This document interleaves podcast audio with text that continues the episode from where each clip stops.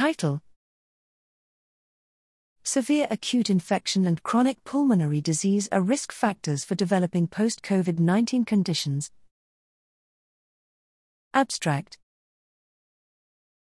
Post-COVID-19 conditions, also known as long COVID, has significantly impacted the lives of many individuals, but the risk factors for this condition are poorly understood.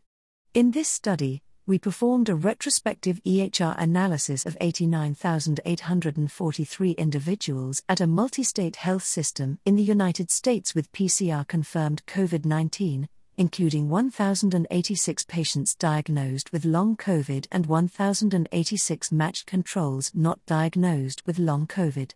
For these two cohorts, we evaluated a wide range of clinical covariates, including laboratory tests, medication orders, phenotypes recorded in the clinical notes, and outcomes. We found that chronic pulmonary disease, CPD, was significantly more common as a pre-existing condition for the long COVID cohort than the control cohort, odds ratio 1.9, 95% C, 1.5, 2.6.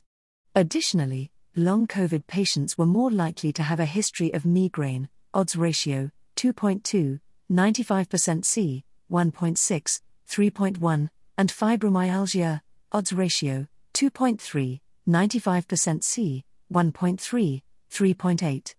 During the acute infection phase, the following lab measurements were abnormal in the long COVID cohort: high triglycerides, mean long COVID, 278.5 mg/dL versus mean control, 141.4 mg/dL, low HDL cholesterol levels, mean long COVID, 38.4 mg/dL versus mean control, 52.5 mg/dL, and high neutrophil lymphocyte ratio, mean long COVID, 10.7 versus mean control, 7.2.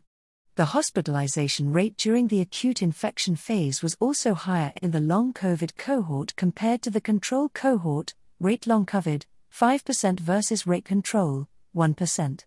Overall, this study suggests that the severity of acute infection and a history of CPD, migraine, CFS, or fibromyalgia may be risk factors for long COVID symptoms. Our findings motivate clinical studies to evaluate whether suppressing acute disease severity proactively, especially in patients at high risk, can reduce incidence of long COVID.